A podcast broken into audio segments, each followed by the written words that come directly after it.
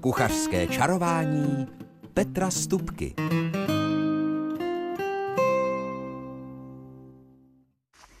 Dobrý den, dnes vám nabídnu nejprve chléb chala, e, potom budou sekaná játra, následovat bude gefilte fish, knedlíčky kobeba zapečeme v bramborovém kuglu, pak si dáme ještě dobrý, dlouho, pěkně pomaloučku dušený cholent a nakonec bude, bude nudlový cimes.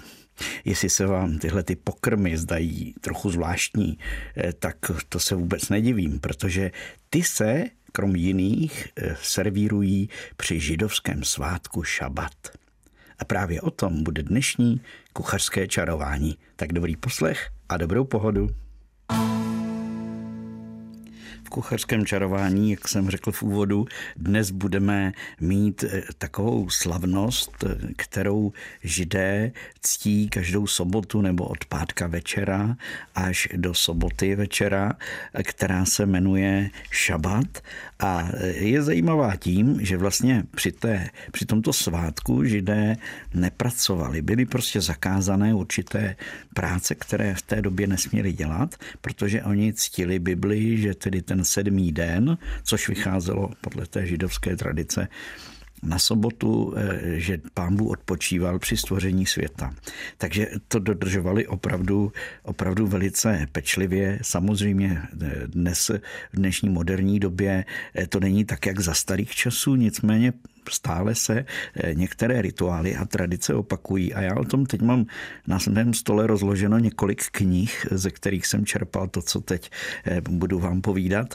A je to nesmírně zajímavé, ale abych to vzal nějak eh, důkladně, na to čas nemáme ani v jednom, na tož potom v dalších kuchařských čarování, protože ta tradice je neuvěřitelná. S ohledem na kuchyni, takhle to říkám, nebudu se zaobírat dalšími pravidly židovského života, života, modlitbami a podobně. To ne, tím vás nebudu strašit. Každopádně eh, samotné jídlo eh, v té židovské kuchyni připravované nebo v tom duchu eh, už je zvláštní v tom, že to asi většina z nás ví, že to má být košer.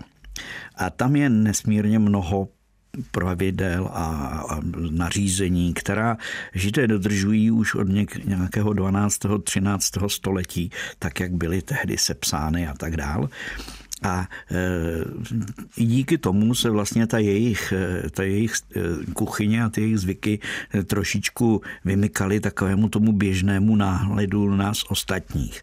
Ano, není tam vepřové maso v židovské kuchyni, protože stejně jako arabové považují prase za nečisté zvíře, ale není tam ani králík a některé šelmy, jakoby dravci, kteří, kteří požírají jiná zvířata a tak dál. Takže eh, je tam mnoho pravidel, o kterých by bylo možná zajímavé vyprávět, ale já se soustředím na eh, tu šabatovou hostinu a některé pokrmy eh, z ní, protože vyprávět si třeba o tom, které ryby se v židovské kuchyně jí a které nejí. To by bylo opravdu, věřte mi, možná na hodinové povídání. Ale každopádně jí se ty ryby, které mají šupiny a ploutve. To jen tak pro zajímavost. Tak a teď tedy eh, k tomu šabatu. Eh, ten šabat začíná eh, několik minut před západem slunce v pátek a až do soboty, do večera, do doby, kdy se objeví první tři hvězdy na nebi, aspoň tak to je, která ta tradice židovská říká, vlastně eh, trvá ten svátek, při kterém eh, se nesmí dělat ani třeba zapalovat oheň, ani, ani se nesmí třeba vykostit ryba. Jo? I to je činnost, která se nemá, kterou nemá žid, pravověrný žid dělat. Takže i to jídlo muselo být připraveno všechno. Vlastně v pátek, v, těch, v té tradici, když ještě se vařilo všechno doma, tak ty hospodyně ten celý pátek vařili, vařili, vařili, aby všechno se stihlo a bylo připraveno na tu první eh, šabatovou večeři, tu páteční, na ten páteční večer.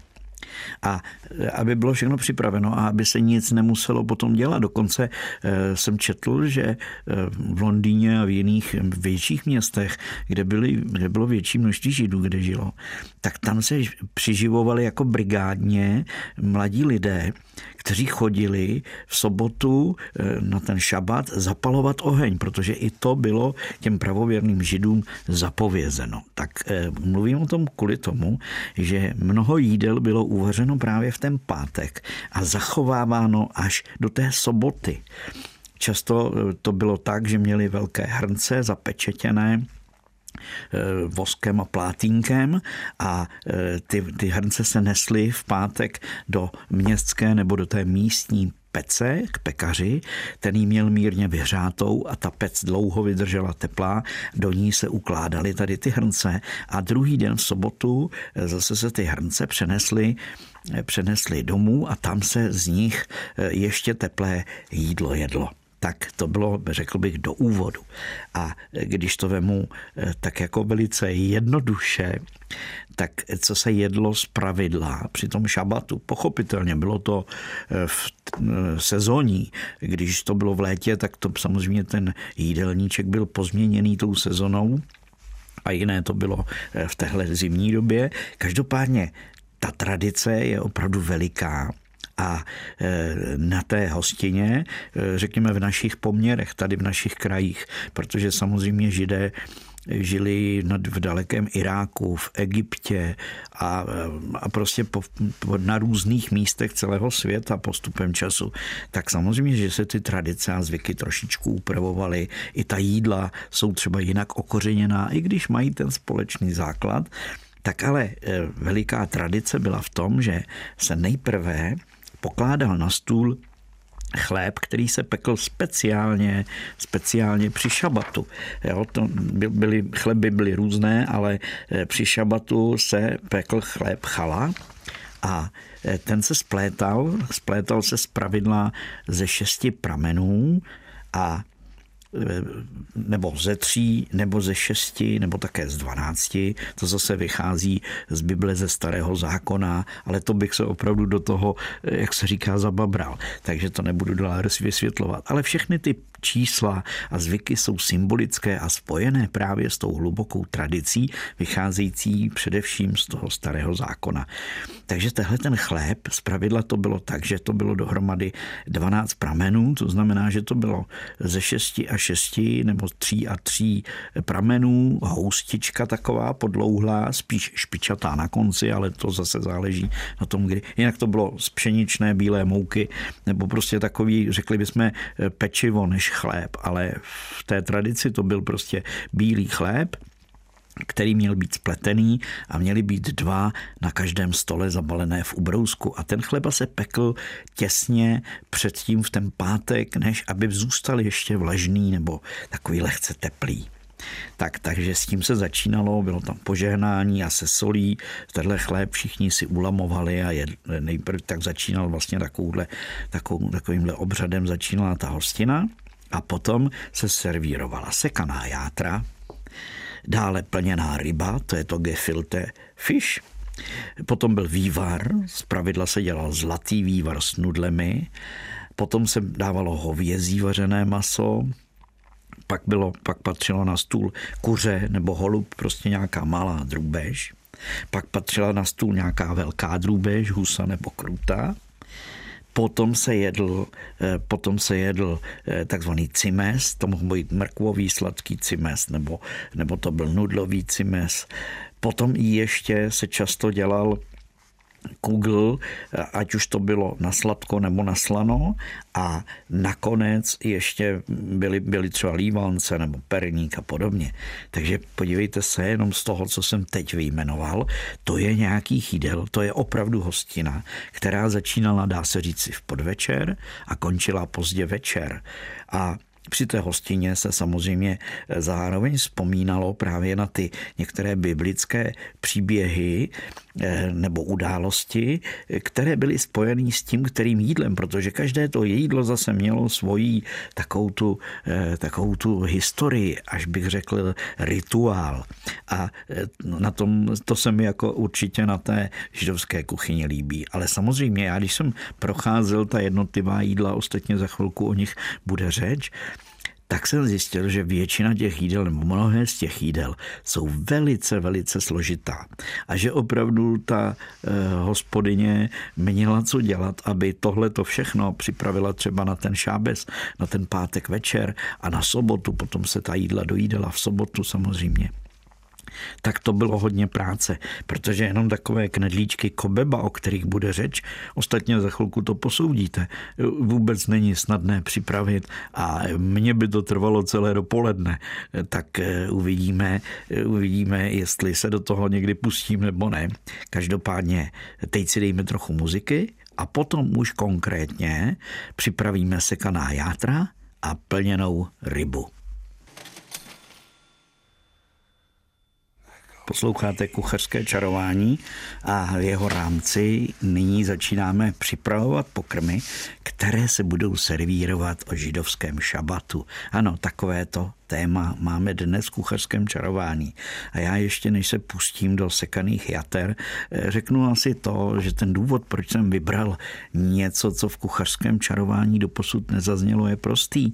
Protože já si mám tu a tam dojem, a není to dojem, to potvrzuje, když se podívám do svého počítače, že jsou témata, která opakuji pravidelně v kuchařském čarování v tom kterém čase.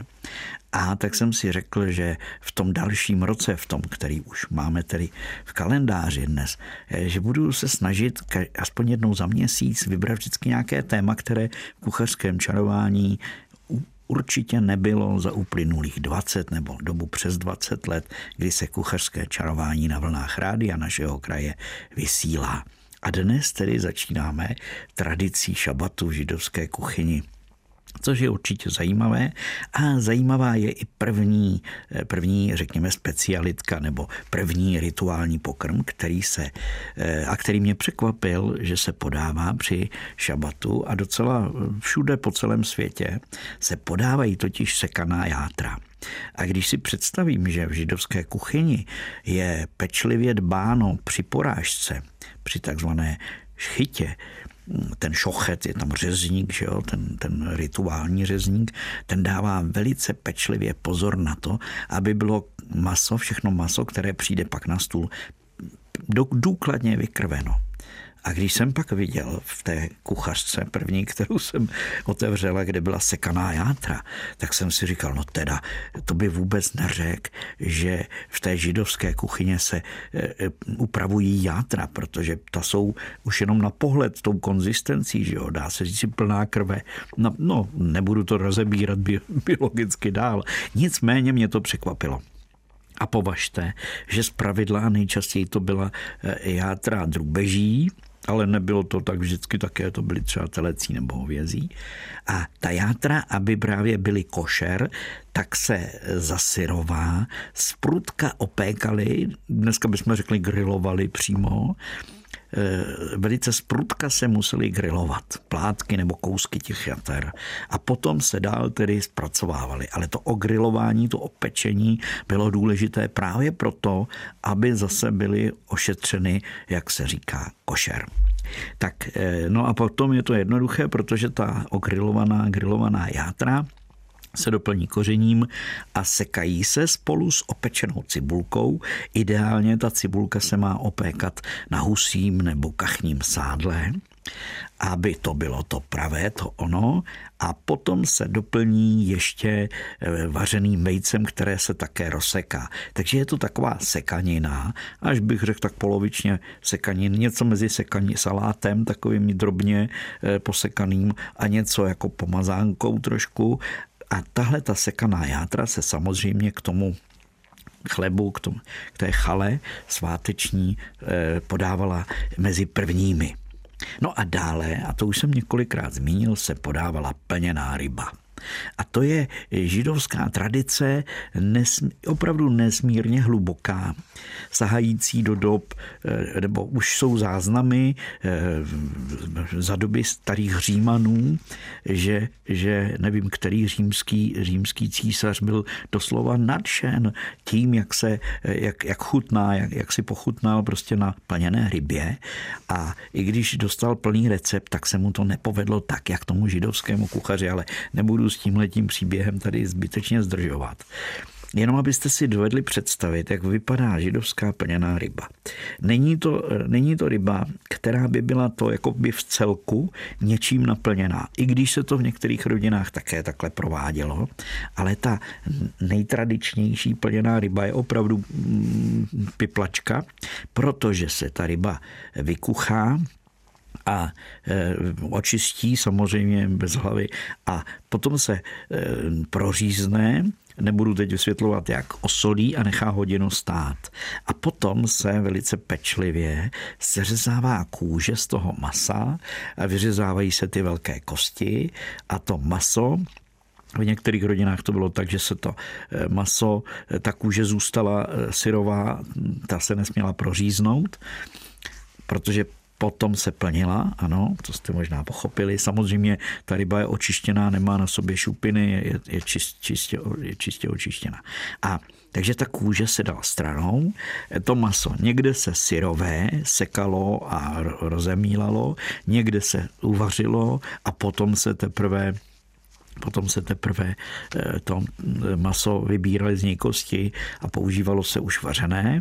To bylo jak kde, pak se do toho přidali, do této směsi eh, toho rybího masa se přidali vajíčka, nějaké koření, to nebudu teď rozebírat, protože to by bylo zase na dlouhé povídání, protože jinak židé z toho, z toho okruhu Aškenázim, což jsou židé tady žijící v Evropě, jakoby nad Alpami a, a až na širou Rus tamhle dozadu, tak prostě v těchto území eh, to vařili trochu jinak. A jinak zase ty safarčtí židé, kteří jsou v tom arabském světě a v období okolí středozemního moře. Ale to opravdu bychom se dostávali hluboko do historie a tak dále, tak dále. Vrátím se k plněné rybě. Takže ta plněná ryba, eh, udělala se prostě taková hlefáž, která byla s bylinkami a doplněná prostě ochucená. Ta se plnila do té rybí syrové kůže.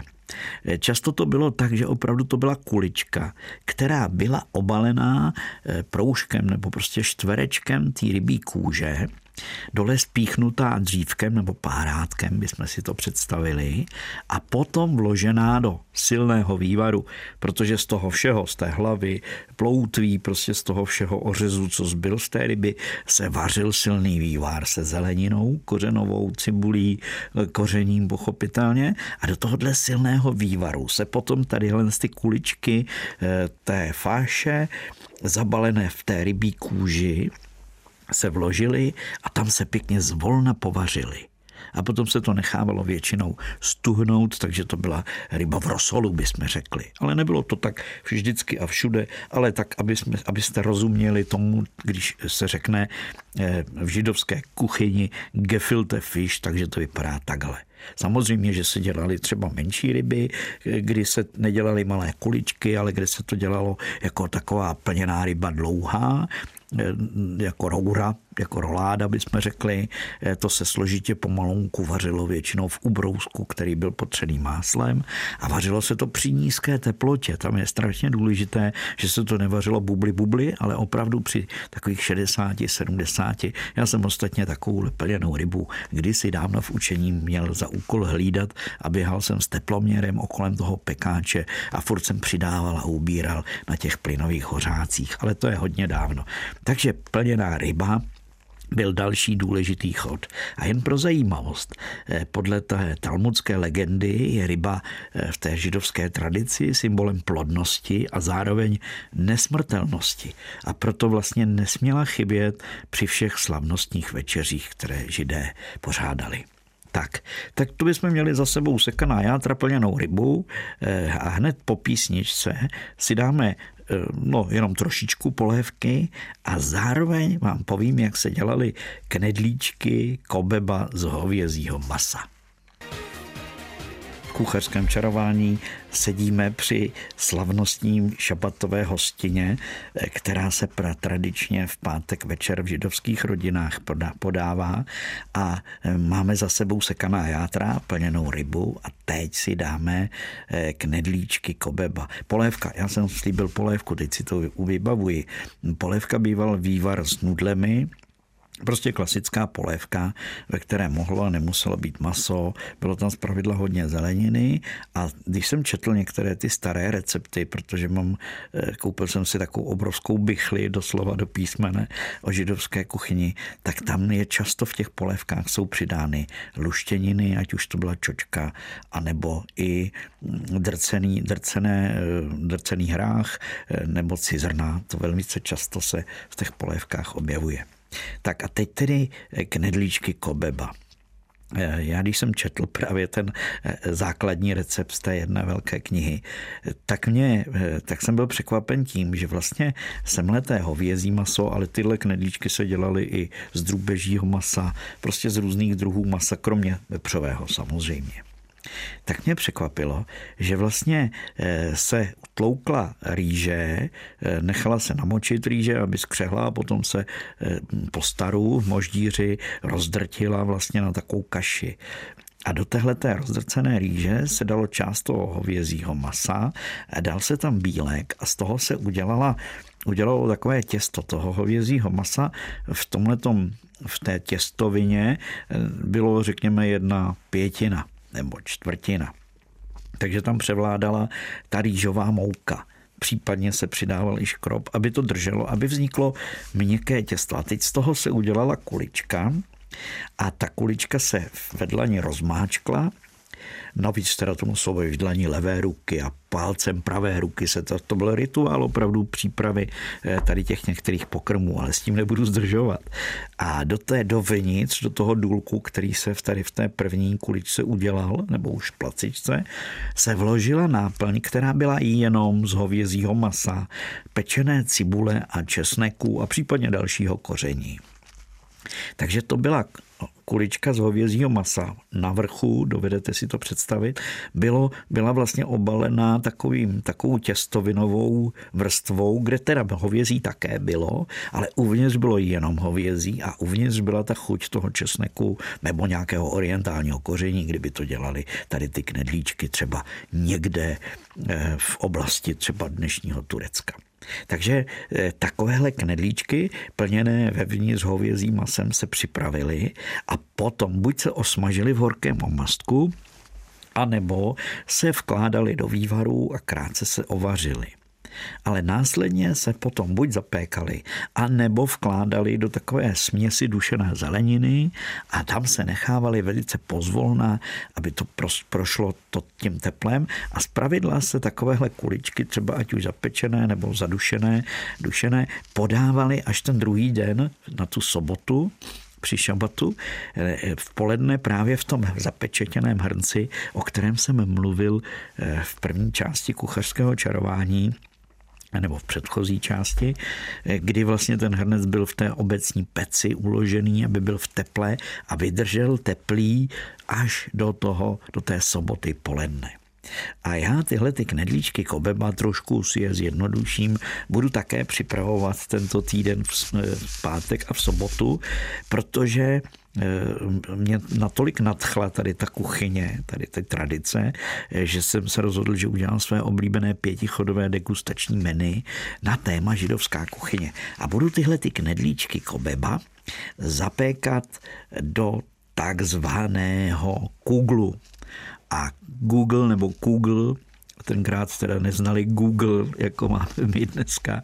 Nicméně tenhle Google, eh, to je nákyp a může mít různé, může to být mrkvový a bramborový a, a těsto z nudlí udělaný nákyp. Eh, je to v pekáči zapečené, nadech, nadýchnuté případně a podobně. Tak já tyhle knedlíčky právě do tohohle toho dalšího tradičního eh, židovského pokrmu, který tedy, jak už jsem zmínil, je to, je to prostě Google, eh, teda Google, už se mi to tady motá, plete, tak já budu dělat eh, z brambor vařených, nastrouhaných a v tom budou zapečené tady ty vařené hovězí, předtím uvařené hovězí knedlíčky kobeba. Eh, no, jak už jsem zmiňoval, kuře, husa, kruta a další drůbež, eh, to přeskočím, protože to bychom opravdu se nedostali eh, k jednomu pokrmu, který mě velice zaujal a který patří právě také mezi ty, který se, které se připravují na tu sobotu. A to je prostě pomalu, řekli bychom dneska v pomalém hrnci, připravené směs masa, obilí, fazolí nebo luštěnin a zeleniny. Je to taková dušenina, která eh, my tomu říkáme tady, když teda bych to já viděl v hrnci, tak bych řekl, že to je nějaký dobrý Eintopf. Ano, dá se říct, že to tak je. Stejně tak, jak to může být takové to irské nebo eh, po anglicku připravené dušené, které, které se, které, kterému tam říkají stů, takže je to opravdu pomalonku propařené, produšené, ale i francouzi samozřejmě mají svůj kasule, který je, kasulet je vlastně zase dušená zelenina, maso a další suroviny. Pěkně zvolna v hrnci, pravidla se to dusí v troubě, tady židé to připravili, většinou se maso opeklo, pak se přidá, opekla se cibule, pak se přidalo to ostatní a zvolna se to nechalo dodělávat, zadusilo se to, zapečetilo a doneslo do té obecní pece a tam, nebo se to nechávalo doma, když byla pec v domě, tak se to nechávalo v té peci nebo i v té troubě, pěkně zvolna, aby se to dodusilo a aby to ještě zůstalo teplé na ten následný následující den v sobotu. Takže eh, takovéhle dušené eh, maso já také budu připravovat, bude to kuřecí a budu ho dělat s takovým orientálním kořením, takže to udělám opravdu ve stylu, tak jak to eh, pekly ty židovské komunity na, řekněme, tom středním východě, někde v oblasti dnešního Iránu, Iráku a podobně v dávných dobách, protože ty recepty, ty jsou zachovány. No a e, tím už se dostáváme tak, tak skoro ke konci té naší e, dnešní šabatové hostiny. Já jsem vám slíbil, že ještě nakonec budeme mít e, cimes.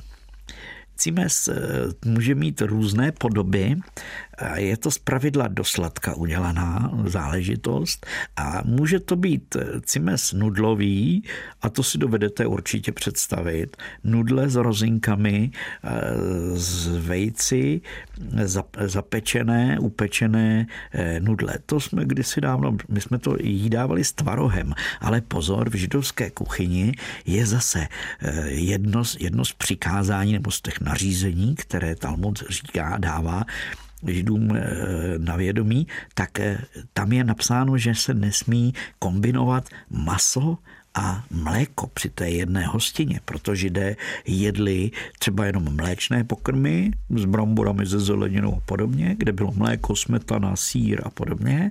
A když bylo maso, tak mléko směli jíst podle těch pravidel v některých místech až po čtyřech hodinách třeba nebo mléčné výrobky. Tuky, ano, ty, ty se mohly používat, jako je máslo, ale e, už mléko, sír, podmáslí a podobně, to se muselo odděleně od masa. Takže proto třeba v tom eh, nudlovém cimes byly rozinky, byly tam vajíčka, ale nebyl tam tvaroh, který v naší tradici tady běžně naše babičky do těch zapečených nudlí dávali. Pamatujeme si na to. Eh, a byla to velká dobrota. Mimochodem takové zapečené těstoviny s tvarohem a s rozinkami a dal bych tam ještě nějaké karamelizované jablíčko. To by nebylo vůbec špatné, co říkáte? No, eh, vrátím se k tomu, co se jedlo na závěr. Eh, no a jako jsem zmiňoval, potom tedy se jedly docela často jako sladké věci, eh, lívanečky nebo se dělal perník. Perník vůbec patřil mezi zase velice posvátné pokrmy. Dělali se i takové perníkové dorty a podobně. Při, tedy zase záleželo na to, které, která je to roční doba. Z pravidle právě v té zimní době se často připravoval perník. Perník se švestkami a ze spoustou sušeného ovoce. To byla opravdu hluboká tradice. Tak teď máme eh, za sebou, tak říkajíc, eh, slavnostní šabatovou hostinu, která se podává v pátek večer Eh, a teď si dejme písničku a po ní mám pro vás kuchařský kalendář, který samozřejmě vychází také z té židovské tradice, prostě ze židovské kuchyně. Kuchařský kalendář. Teď mám pro vás sedm typů, co vařit v příštích dnech a eh, ta inspirace byla z útlé knížky, která se nazývá eh, až a nazveš den odpočinku potěšením a je to židovská sváteční kuchařka. Ta je zase plná těch tradicí, zvyků a také receptů, takže jako první tady mám pro vás česnečku. Ano, polévku, kterou určitě známe pod názvem oukrop. Eh, v židovské tradici se jí v některých částech světa říkalo krupník, když to přeložím do češtiny. A základem byly kroupy, a nebo v těch arabských eh, územích třeba bulgur, mohla by to být i pohanka někde na území dnešní Ukrajiny a podobně. A byla to česnečka vařená ne při slavnostech, ale prostě a jednoduše eh, během dne a dávali, přidávalo se do ní vajíčko a samozřejmě to, co bylo. Takže první typ je, ať už to bude eh, porková česnečka nebo jenom česnečka s kroupami a bramborami, tak jak ji vařívala třeba moje babička. Další typ je slaneček, protože slaneček eh, prostě herring patřil k té, nejenom k židovské tradici samozřejmě, patřil do jídelníčku našich eh, babiček a dědů a pradědů jednoznačně. A právě teď v zimních dobách to byla velice, velice dobrý zdroj eh, cených minerálů a prostě životní vitality a síly, kterou všichni potřebovali s těmi slanečky ze sudů nakládanými, který nevábně voněly, s těmi byla v kuchyni práce. Dneska koupíte slanečka čistého, pěkně, stačí ho nakrájet, dát do salátu. Já se přiznám, já si k tomu udělám svoji oblíbenou cibuli, kterou osolím a promíchávám s olejem nebo s tím olejem z toho slanečka. A takže s touhle změklou cibulí a trošku okyseleného slanečka baštím s čerstvým chlebem velice rád. No a e, mluvil jsem o polévce a řeknu vám, jak se dělala golden supe, taký židovstvo nazývalo v určitých částech světa a to byla takzvaná zlatá polévka, když to přeložím a mm, způsobíte ji jednoduše. Když budete mít nějaký ten kuřecí skelet nebo, nebo něco na polévku, prostě na tu, ať bude kuřecí nebo slepičí, tak to nejprve pěkně na trošce, většinou židé používali eh, husí sádlo nebo kachní sádlo, prostě na tuku to trošku opečte, ať už na pánvi, anebo v troubě přímo vypečte. A ta vypečenina do, do takového toho bronzova, když se to trochu opeče, nesmí se to spálit, pochopitelně. Potom, eh, když tyhle ty opečené kosti vaříte v té polévce, nebo opečené maso, tak samozřejmě ta polévka dostane právě přirozeně tuhle tu zlatitou barvu a je máte golden supe. No a další typ je, je kreplach. Asi nevíte, co to je, ale když řeknu, že jsou to nudlové taštičky, tak už si to asi představit umíte. Eh, my nudlové taštičky máme asi spojené s tím, že si koupíme v obchodech eh, takové ty plněné italské, v italském stylu plněné, naplněné, ať už to budou eh, tortelínky nebo nějaké jiné, ale tady ty taštičky se dělaly z dokruhu vykrojeného těsta, dovnitř se dala masová náplň nebo i jiná náplň a umáčklo se to do takového tvaru půl měsíce, určitě to znáte. Tak tyhle ty taštičky při některých slavnostech nesměly na stole v té tradiční židovské kuchyni chybět. No a bramborové placky, třeba zapečené se sírem, těm zase někde říkali latkes, a byly to placky, které se pekly z vařených brambor s různým kořením a různě doplněné, to nebudu rozebírat, ale určitě si je dovedete představit jako třeba lokše, které se pečou třeba na Slovensku, tradičně k té eh, posvícenské huse. Takže tenčí i silnější bramborové placky byly velkou tradicí, dokonce se právě pekly, dělal takové bramborové těsto se sírem nebo řekněme s tvarohem doplněné vajíčkem a pekly se takovéhle placky a podávaly se třeba se švestkovou omáčkou. No a poslední typ, eh, sušené ořechy a sušené ovoce, teda a ořechy patřily do eh, nejenom židovské kuchyně, do tradice, tak na ně nezapomeňte. A upečte si třeba takový biskupský chlebíček. A to už je poslední rada, kterou vám poslalo kuchařské čarování, zosobněné pro dnešek Honzou Simotou, který vládnul rozhlasovou technikou a Petrem Stupkou. A my oba vám přejeme krásné dny a dobrou chuť, ať už máte na stole to či ono. thank you